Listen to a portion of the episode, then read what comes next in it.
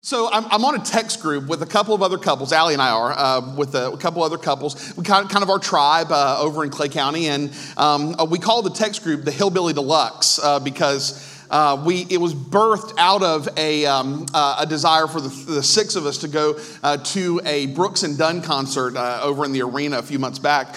And so, so Friday night, the Hillbillies all, we call them the Hillbillies. Hillbillies all came over for dinner uh, Friday night, and, and I cooked, and we cooked. And uh, you may have seen Allie's Pies on, on Instagram and Facebook. They're, they're famous. Um, and so, so we just kind of came over and, and had, had fun. NFL draft was happening, so we had the draft on TV. And um, the guys, like after dinner, the guy, the kids all went out into the onto our porch and were, I don't know, watching YouTube videos or whatever. And uh, the, the girls were all kind of around our dinner table, uh, and they were they were talking. The guys had kind of gathered in the uh, the, the living room. We were watching the draft and talking about man things.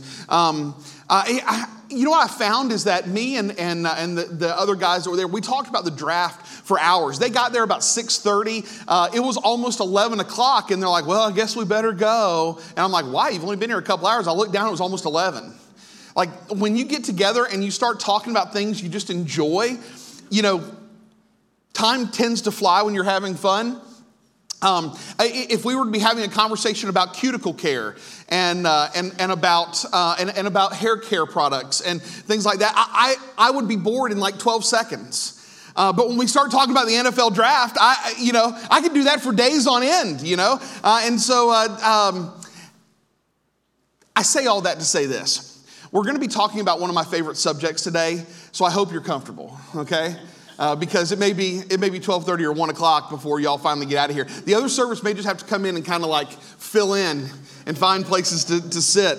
Um, when we look at, at the tough questions, that's kind of what this series has been about. We've been looking at tough questions, and it's kind of been on, on two, there's been kind of a divide in two distinctly different camps. Uh, the, there are you, those who are still in the church. Maybe you're watching online, you're part of the church, you're part of the local church body, uh, and so you're here. Um, and so the series to my friend who left the faith sounds a little weird because to our friends who've left the faith are not in the room as a rule listening to this sermon. And you may be, and we're glad, if so, we're glad that you're here. Um, but for this series, it's mostly church folk that are sitting in here today. But there are people that have, have walked away. And so you have people that, that maybe go back and maybe you hear the sermon and you texted a, a link to uh, a family member or a friend or a coworker, and you're like, hey, listen, I know that you kind of got burned by church. I know that, that you may have been hurt by church. Maybe, maybe things didn't work out in the Christian faith the way you wanted and you kind of walked away. Do me a favor, watch this message uh, and, uh, and, and just let's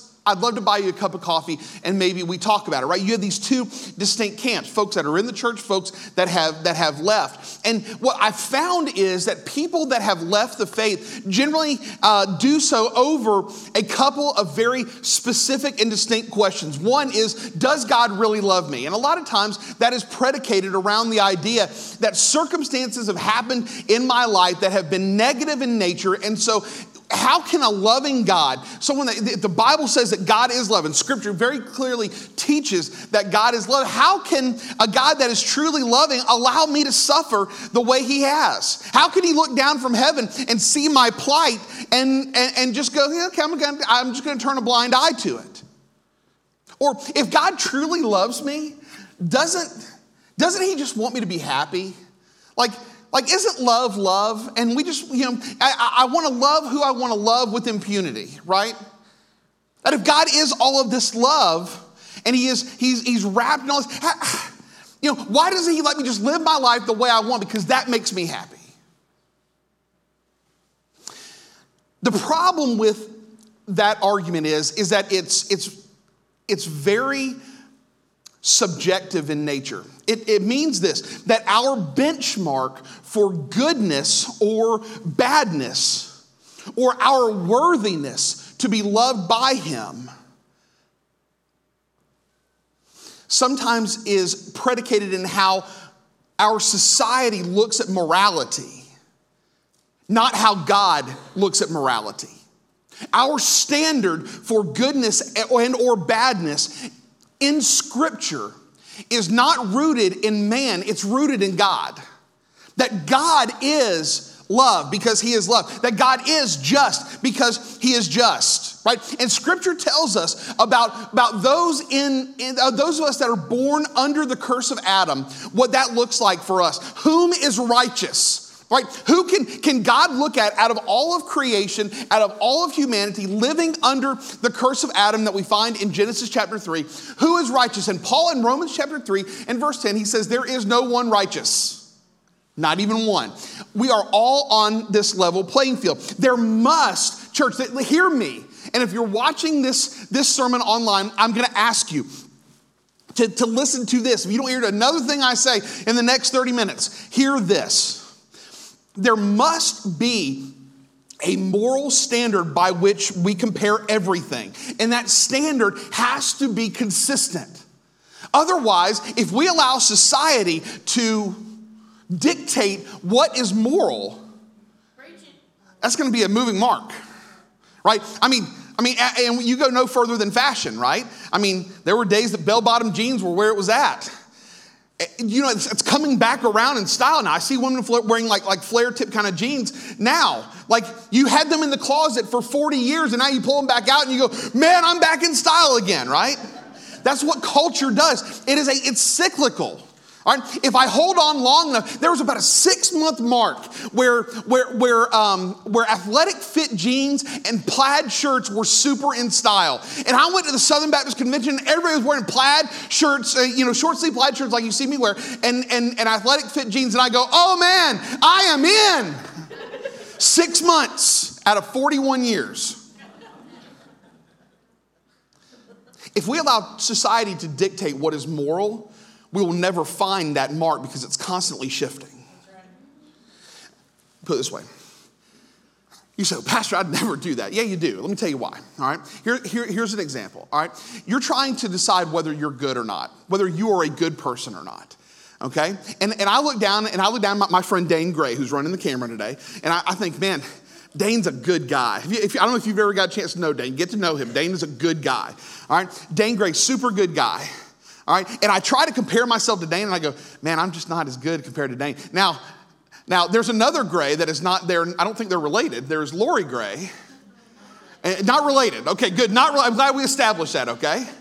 Um, I look at Lori and I go, now you know when I compare myself to Lori, I look pretty good. I, I can I can make this work.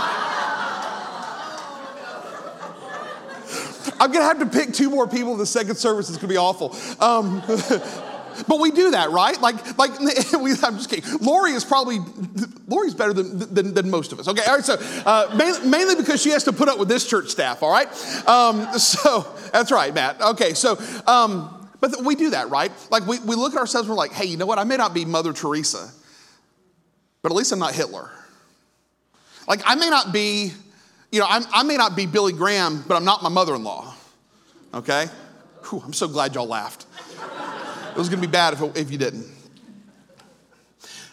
So, church, let's covenant today that today, while we try to compress all this stuff down, as we look at, at the standards that, that understand this, church, and we, we balance everything out with this. Because we were born under the curse of Adam, under the curse of sin, and the curse of death, we are owed by God nothing but his wrath. Now, Understanding that, man, not one amen. You didn't know whether that was good enough to amen. That's okay. Um, today, we're going to keep God's standard of mor- ultimate standard of morality, but which, by the way, is Himself. It is perfection. And so, we're going to try to answer all of these other questions. Does God love me? How can God allow, you know, good, bad things to happen to good people? Understanding this, there are no good people. Okay? And you say, how is that possible? Because we figure who's good by the ultimate standard of morality, and that is God. And when we compare ourselves to God, church, you and I never match up.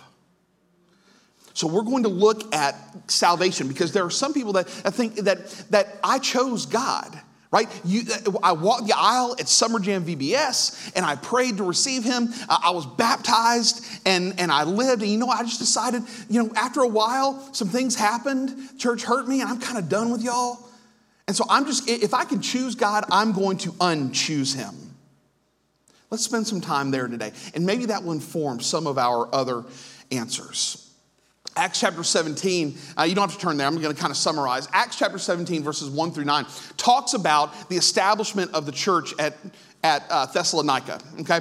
And so Paul and Silas come into Thessalonica. Thessalonica was a maritime port, okay? It was kind of a gateway port that, that tra- it was part of, of um, what the Romans called the Egnatian Way. Okay, it was a series of highways that connected Rome to East Asia. Okay, and so uh, and, and, so all of these, um, all the trade routes, everything, uh, because it was a maritime port across the Mediterranean, and you had these highway structure. It was if St. Louis is our gateway to the west, Thessalonica was kind of the gateway to the far east. All right, and so everybody at some point went through Thessalonica. It was a huge city.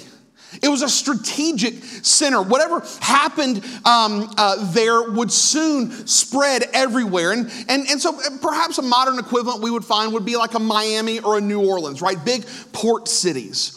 All right? And so the population of Thessalonica was comprised of four main groups. You had Greeks, you had Romans, you had Jews, and then you had um, uh, Far Easterners, like Orientals, okay? And so um, most of these people were not Jehovah God loving people. Most of them were idol worshiping pagans. And so, Paul, on his second missionary journey, he had Silas with him. He stops in Thessalonica and he preaches. And, and he, he stays there for a little while, enough time for him to plant, for people to be saved, and he plants a church there. And so, after he leaves Thessalonica, he goes to Athens. And then, when he makes it to Athens, he at some point, he sends Timothy back to Thessalonica to, to, just see how the church was doing, to check on them. And then Paul leaves Athens and he, then he goes by himself to Corinth, okay? Um, and so Paul is going to report, I'm sorry, Timothy is going to report back to Paul, and he's going to say, okay, let me tell you about how the church is doing. They're, they're growing, they're doing well. Uh, the problem is they are, they're dealing with some persecution uh, from some of these pagans, and they're struggling a little bit, and like they're kind of wanting to ask themselves whether, you know, the juice is really worth the squeeze. Um, you know, they're, they're under this intense pressure to give in as we, we see all, all too often, right? And so what they were doing is people trying to discredit the church were spreading rumors about Paul. Paul wound up having to leave the city early uh, and, and because he, he left town to go to Athens. And so, uh, and they were saying these were all the, these things, right? They had some moral and some doctrinal issues that were creeping into the local church. And so Paul wanted to come back, but the circumstances he was in prevented him from coming back. So he writes a letter to the church just to encourage them. And that letter is the book that we call First, Thessalonians. All right, today's big idea is this as we look at, Paul's really gonna, gonna attack in the first 10 verses he is going to attack their standard of morality and how they came to faith to begin with. And that is this. And the big idea of the first 10 verses is this is that salvation, church, is not accidental. It is also not incidental. It is, however, very intentional, and I want you to see it. Let's read um, verses 1 through 10 of 1 Thessalonians chapter 1 together, and then we're going to unpack. It says, Paul, Silvanus, and Timothy, to the church of the Thessalonians, in God the Father and the Lord Jesus Christ, grace to you and peace. We give thanks to God always for you, constantly mentioning you in, my, in our prayers, remembering before our God and Father your work of faith and labor of love and steadfastness of hope in our Lord Jesus Christ. For we know, brothers, loved by God, that He has chosen you. That may freak you out, okay? Let's, so if you're comfortable underlining, asterisking, highlighting, circling, you have a writing utensil of some kind, a finger that can highlight on your phone, that He has chosen you, okay? Uh, because that's important for where we're going today, all right? Um, he says, because our gospel came to you not only in word, but also in power and in the Holy Spirit and with full conviction. You know what kind of men we proved to be among you for your sake, and you became imitators of us and of the Lord. For you received the word in much affliction with the joy of the Holy Spirit, so that you became an example to all the believers in Macedonia and in Achaia. For not only has the word of the Lord sounded forth from you in Macedonia and Achaia, but your faith in God has gone forth everywhere, so that we, not need, we need not say anything. For they themselves report concerning us the kind of reception we had among you and how you turned to God from idols to serve the living and true God, and to wait for his Son from heaven, whom he raised from the dead, Jesus, who delivers us from the wrath to come. I want us to look at salvation as the conduit with which we view all of these other questions that may cause us to doubt, that may cause us to struggle, and things like that, okay? And so we're gonna, as we look at salvation, I want you to see three things that the Lord does in salvation. Number one is that He paves the way for us in salvation. Look at verse four. He says, We know, brothers, for we know, brothers, loved by God, that He has chosen you. Did you, did you know that God's chosen you? Now, look, let me tell you what we're not going to get into today because that, that would be a three hour sermon, okay? We're not going to get into to this struggle between God's sovereignty and man's responsibility. Understand this, church God is completely sovereign. And in his sovereignty, and let me tell you, you want that. Okay, you want God to be completely sovereign because if God, because if God is not sovereign overall, He's not sovereign at all. Okay, he, you want a God that has complete dominion, and let me tell you why He has complete dominion over His creation because He created it. Okay, when you create something, like let's say a life, okay, let's say you have a baby, you have dominion, you have dominion over that child. And at some point, you are going to allow that child, just like as my parents did when I was growing up. Uh, we lived uh, in a, a, busy little cross street in, in Orange Park, Florida, before we moved to Middleburg. Uh, and um, and, and my parents would start by letting me ride, ride my bike to the end of the driveway. All right, then I would ride my bike after a few months, and I, I got the hang of my driveway they would let me ride my bike to my friend's house down the street, same street. Then they would let me ride my bike across to the other street next door to go to my other buddy's house. Then they let me start, start riding my bike to school, which was about a quarter mile away. Then I got to ride my bike to Walmart. That was a big day. Um, then I got to ride my bike to the YMCA, which is about two miles down the road. Okay, and over time, then, then by the time I got to, I, I was old enough and mature enough to ride my bike to, uh, to the YMCA. A couple years after that, they got to teach me how to drive. Okay, and then they said, well, you know, when you're when you're going to leave the house and you're going to go anywhere, you need to tell us where you're going. You need to call us because cell phones had, had, had, become a thing by this point. Uh, call us when you leave. Call us when you get there. Okay, now let me tell you, that hadn't changed. I'm 41, that hadn't changed. Now I'm, I'm leaving tomorrow to drive to, to Southeastern Seminary in, in Wake Forest, North Carolina. Mom has already said, call me when you get there, okay? But over time, we allow our children to have a little bit more, when they show that they're responsible and can handle it, he allow, our, we as parents allow our kids a little bit more rope. All right, we give them a little bit more freedom and with their choices, they, they can choose whether to make good decisions or not based on that freedom. And let me tell you, if I told my parents I was going to Walmart and I didn't go to Walmart, I could only ride my bike to the end of the street or to the end of the driveway. God is much the same way. God, my parents, until I was 18, and even, I mean, 41, mom and dad still have a, a great deal of influence over me. Until I was 18, I was my parents' responsibility, and they had, they had the, the right to make every decision for me.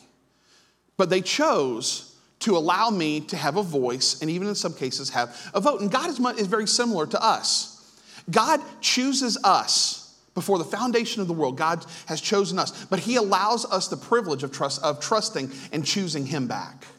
That's worship, right? Your first act of worship is, is salvation when you trust Jesus Christ in salvation and repent of your sins.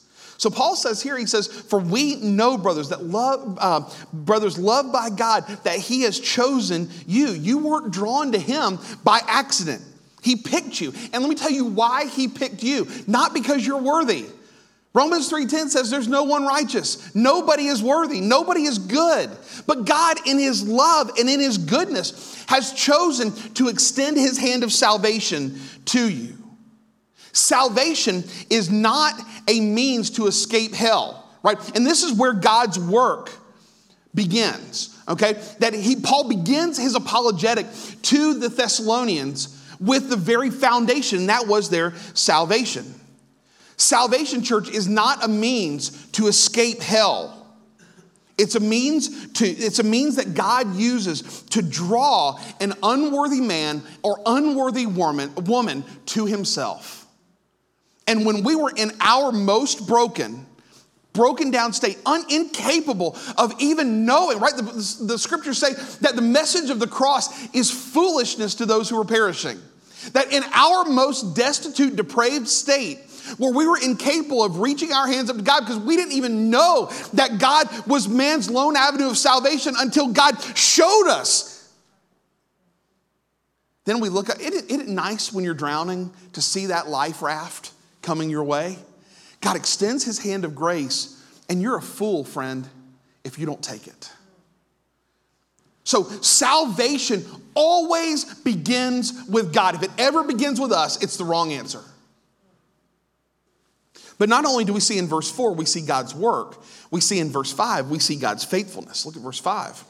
Or we see man's faithfulness. So, God does the work of showing us, and then He shows us, when He shows us our, our destitute condition, then it's, it's upon us to be faithful and to respond. Look at verse 5. It says, Because our gospel came to you not only in word, but also in power and in, in the Holy Spirit and with full conviction. God has convicted us of our sin. Because our gospel came to you, not simply but with words, but also the very power of God. That salvation was made effective through the preaching and the teaching of the gospel to the Thessalonians. And so, the, when the word of God is, is preached, when it's taught, when it's lived by believers, it produces deep conviction. People realize the, the depth of their sin. But then the beauty of the power of the gospel, and church, don't miss this. The power of the gospel is this when you were in your most unlovable condition, God displayed his love for us in this that while we were still sinners, Christ died for us. You see God's work, but then you see, you see man's faithfulness to respond. So he says that you responded not with words only. He means that it wasn't a matter of just memorizing some evangelistic presentation, which I've done, or to rattle off some, some stale message. He didn't rely on like lights and camera and theater and fireworks and smoke. We could have no lights. We could have no audio visual. We could have no drums or guitar or iPads, no microphones and you can preach the gospel of Jesus, and God will draw people to himself.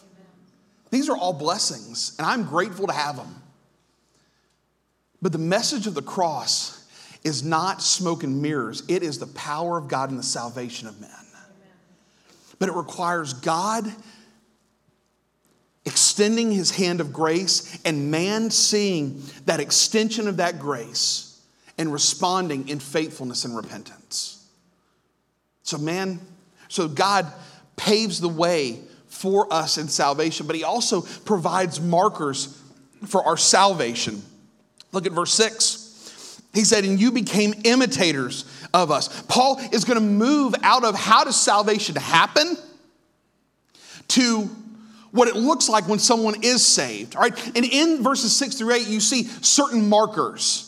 Look at verse 6. He says, you, you, you know, he says, you became imitators of us and of the Lord, for you received the word with the, uh, uh, in, in, in much affliction with the joy of the Holy Spirit.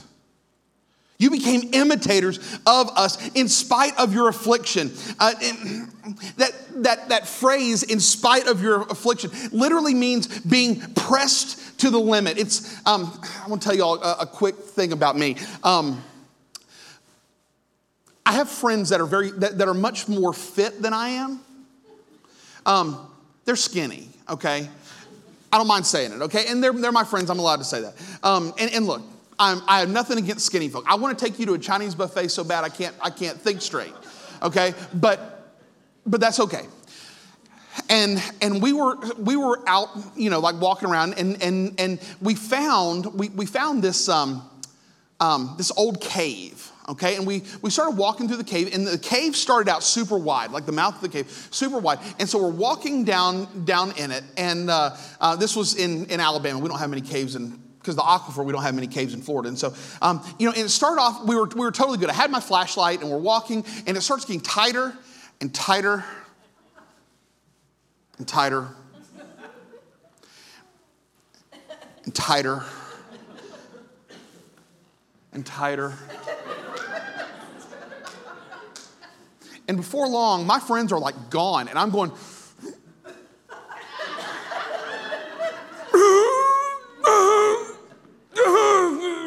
and I'm and at this point, I am convinced, Casey, I was gonna die. I was gonna die. I just knew it. And like I'm like, what if I get stuck? What if I'm the only what if this is the only exit and then they all die because I'm stuck? And let me tell you, from that day forward, church, I was claustrophobic. The idea to be pressed to the limit is to be pinned under the weight of something. He says, You received the word in much affliction, that even though you were walking through an unbelievably hard time, you still received the word of God and you applied it to your heart. This idea of being, of, of receiving, has, it's, it's, it's a picture of, of a welcoming home. When Allie and I were doing college ministry back in uh, 2008 to 13, we had a, a college Bible study in our home sounded great at the time we started it with about 12 people 12 kids in our home thursday nights 9.30 p.m they were all up late anyway uh, and, um, and it blew to about 60 uh, at one point in my home by the way 60 kids in my home which you think, well, that's not no big deal. We have dinner party. These are college students. They eat. And so it's then it turned into like I would have to leave my door unlocked because they would walk in about an hour early and go to my kitchen and eat my leftovers. And they would stay. You know what we do? They'd stay and they'd come in and I would sit in my recliner and I would teach Bible study. And it was wonderful, and they were growing. And then we would dismiss them about 11:30 or 12, um, and then they they wouldn't go. They wouldn't leave.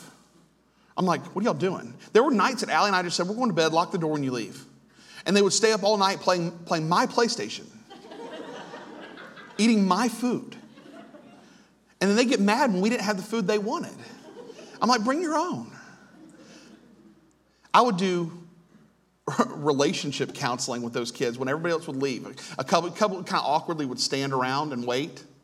And I go, oh, yeah, I know what this is and we'd sit down and drink a cup of coffee, and at midnight, by the way, and um, can't do that anymore. And, um, and we would talk about their relationship. I wound up marrying that couple uh, down the road. Um, they loved coming to our house because it was inviting, it was welcoming. The Greek there is the very same structure. You, you welcomed the gospel. Even in the midst of your, of your affliction, you received the gospel. And look at verse 7. It says, and because of that, you became imitators of us and of the Lord. For you received the word in much affliction with the joy, not the happiness. Happiness is fleeting, but this is the joy of the Holy Spirit so that you became an example. Church, let me tell you, people watch Christians when they're in the midst of trials. They want to see if you're willing to put your money where your mouth is. Is the God you proclaim to serve and trust, is, is he still the God you proclaim to serve and trust when you get pressed to the limit? It's in the hard times, church, that we truly display the markers of our salvation. Because it's no longer about lip service. We are living the gospel we proclaim. He says, You did that. You became imitators. And so the Lord provides markers for man's salvation, but also we see finally that He writes man's testimony. Isn't it cool that God takes your suffering, your affliction, your hurt, your pain, your trials, and He writes that story for you to encourage somebody else with? verse 9. He says, For they themselves, all the people in Macedonia and Achaia, that's a big, that's regional.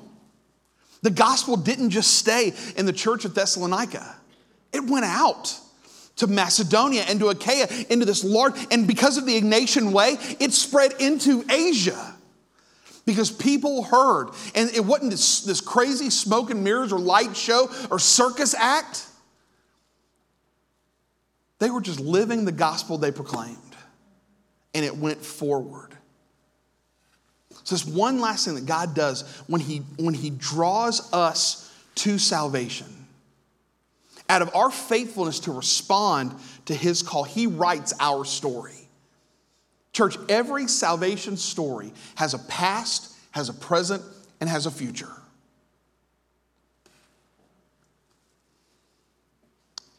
Verse 9, he says, For they themselves report concerning us the kind of reception among you, the kind of reception we had among you, how you turned God from idols to serve the living and the true God and to wait for his Son from heaven, whom he raised from the dead, Jesus, who delivers us from the wrath to come. They were radically, supernaturally saved. Being saved requires repentance. In the Greek, you don't see it here, but and you kind of you kind of do. It's not the same word, but um, it's very similar. That they turned from idols. It's the Greek word metanoia. Literally mean, and I love that we sang that song, and I don't know that Craig knew that when, when he did the music for today, but he picked me up and he turned me around. He set my feet on solid ground. Repentance is literally you're walking towards your own selfishness, the things that you want to do, the life that you want to live, making your own destiny. And you decide in that moment when God, when you're drowning, that God gives you that life raft and you, you turn and you begin walking away from sin and selfishness and to the Father and His faithfulness. How you turned from idols, how you turned from paganism. You literally change your mind. Church, when we turn from our sin, we literally change our mind about ourselves about our worthiness, about where we fit in God's story. Conversion from sin fundamentally involves, don't miss this, a change of gods. Where you once served sin and self, now you serve the living and the true God and his son Jesus, who saved you from the wrath to come. Salvation Church begins when God extends his hand of grace and you literally change your mind about how you're saved and you reach up and grab his hand. It is nothing more or less than an intentional turning of oneself to God. It's not accidental, it's not incidental. It is very intentional. And because it's intentional, it doesn't happen automatically. You're not saved because your parents are saved. You're not saved because you, you prayed for a meal last week. You're not saved because God, because you prayed to Him for a medical diagnosis to be to go one way and He blesses you in that way. So you must be saved. That's not what this is, church. It is intentional that you say, God, I am so sorry for the dumb stuff I've done. I know Jesus died for my sin. Please forgive me. And you realize, church, you will never be good enough to earn God's favor, but He extends that hand of grace to you, not because you're worthy, but because He is. But you have to decide that you're going to turn to Him. It's your first act of worship. If you have truly been saved, and I believe this with all my heart, because I believe Scripture teaches it Scripture says there were some that went out from us because they were never of us. I believe there are some people who have been fed a false gospel. Just name it and claim it. And when life hits, they walk away because the, the line that they were fed it was not the true gospel. But I truly believe if you have been saved by God, that he that begins a good work in you will see it through to completion. And so, if you've walked away from God, if you truly repented to Him and you truly began a relationship with Him, you don't worry, have to worry about being good enough. He is good on your behalf. But if you've walked away from Him, He never walked away from you. And He draws you back to Himself. He wants you back. And if you were fed that line, some kind of name it and claim it, cheesy, inch deep gospel, trust the one true God for salvation today. And see what God can do with the most unworthy in this world. So no longer do you have to look around and say, well, I may not be this, but I'm, de- but I'm definitely not this. You can say, I'm no good, but God has imputed his righteousness onto me. And I am loved and I am cared for because God chose me. Friend, if you've never trusted Jesus today and you're in the room, in just a moment I'm going to pray and we're going to be done, and you're going to be invited to see Pastor Matt back in the back or come see me down front. If you're watching online today, I, I want you to comment that you would like a pastor to contact you. We're going to reach out and we want to we want to hear how we can minister to you. And maybe it's sharing the gospel with you. Maybe it's walking you into salvation. However, the Lord is leading you today. Maybe you've walked away from the church, but you need to come back. What a promise. That he that began a good work in you will see it through to completion. And if you're in the room and you're faithful to Christ and you love Jesus, continue. Be imitators of him. Don't give people a reason to walk into the church and then walk out. Show them love, show them compassion, hold them accountable that they might find true community in the people of God. Let's pray. Father, we love you and we honor you. And we thank you for loving us when we were at our most unlovable. And God, now that we see that the only good that lies within us is what you've put there, Father, we thank you for loving us. We thank you that there is nothing we can do to earn your salvation. We thank you there's nothing we can do to make you love us more. And there's nothing we have done that can make you love us less. That it's not built on our standard of morality, but it's built on you and your unmoving, unchanging standard of morality, which is perfection. But that you offer us righteousness in Christ. That when we mess up and where sin abounds, God, that grace abounds even more. Father, if there's someone in this room or watching online that has never trusted you as Savior, Father, may they bow the knee to Jesus today. Ask Him to forgive them of their sins